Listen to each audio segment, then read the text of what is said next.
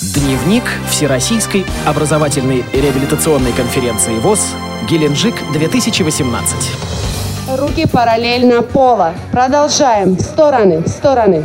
Вверх плечики потянули к ушкам. Вниз, вверх, вниз, вверх. Именно так с утренней зарядки начинается рабочий день участников первой Всероссийской образовательной реабилитационной конференции. Она проходит в Геленджике в санатории «Солнечный берег». После такой разминки получаешь заряд бодрости на целый день. Начальник отдела физкультуры и спорта КСРК ВОЗ Сергей Колесов рассказал о спортивной программе форума, где практика ловко сочетается с теорией. Наш отдел подготовил ряд мероприятий, которые входят в программу этой конференции. Самое первое, о чем я хотел сказать, это утренняя физическая зарядка, которая есть в программе нашего фестиваля. Это важное мероприятие, которое приобщает инвалидов по зрению к здоровому ведению здорового образа жизни. И там и в этом году у нас э, зарядку проводит Краснодарская региональная организация, передает свой опыт. И другие мероприятия, которые мы здесь подготовили, это проведение лекции по новым видам спорта, которые отдел физкультуры и спорта разработал. Последнее, то, что мы разработали, это волейбол для лиц с нарушением зрения. И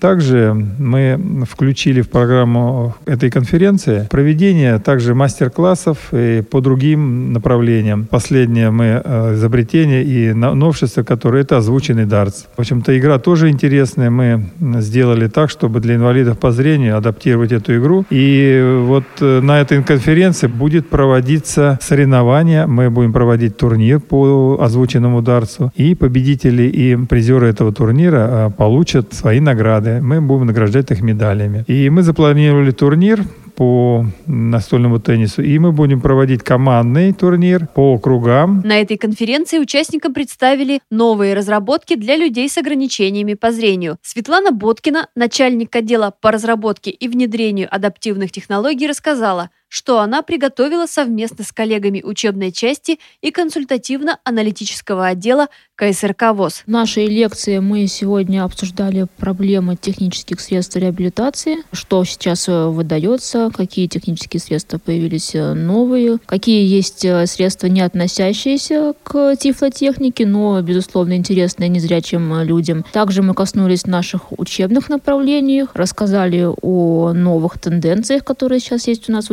учебном центре, о новых программах учебных. Также еще раз рассказали о том, что мы уже сделали нас нашем навигационном приложении Osmond Access. Было много вопросов, потому что действительно приложение интересное и пользуется популярностью незрячих пользователей. А наибольший интерес э, вызвала наша учебная программа Osmond Access. Было много вопросов. Несмотря на то, что уже достаточно давно мы обучаем э, ребят по этому направлению, но до сих пор есть э, желающие обучаться и задают вопросов много. Также мы рассказали о нашей новой учебной программе. Это навигационные приложения для iOS-устройств. Вызвал интерес это направление. И на наших практических занятиях мы пока покажем, как это все работает на улице. У ребят будет возможность непосредственно посмотреть, как это работает, как говорится, на деле, потому что лучше один раз увидеть и самим это прочувствовать.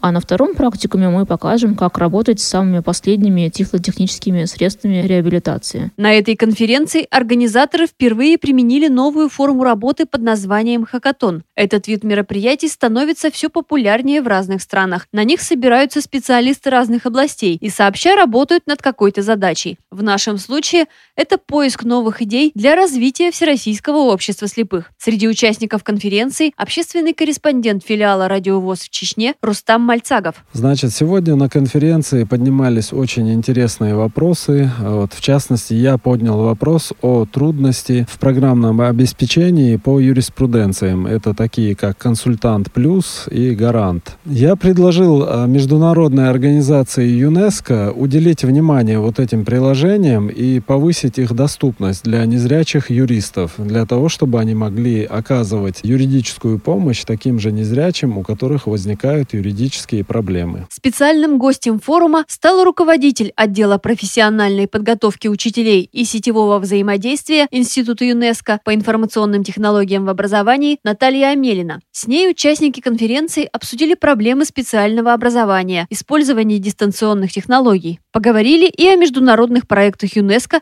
для людей с инвалидностью. На этом мы заканчиваем рассказывать о третьем дне конференции «Геленджик-2018». С вами была Анастасия Худякова. До новых встреч в эфире «Радио ВОЗ». Дневник Всероссийской образовательной реабилитационной конференции ВОЗ «Геленджик-2018».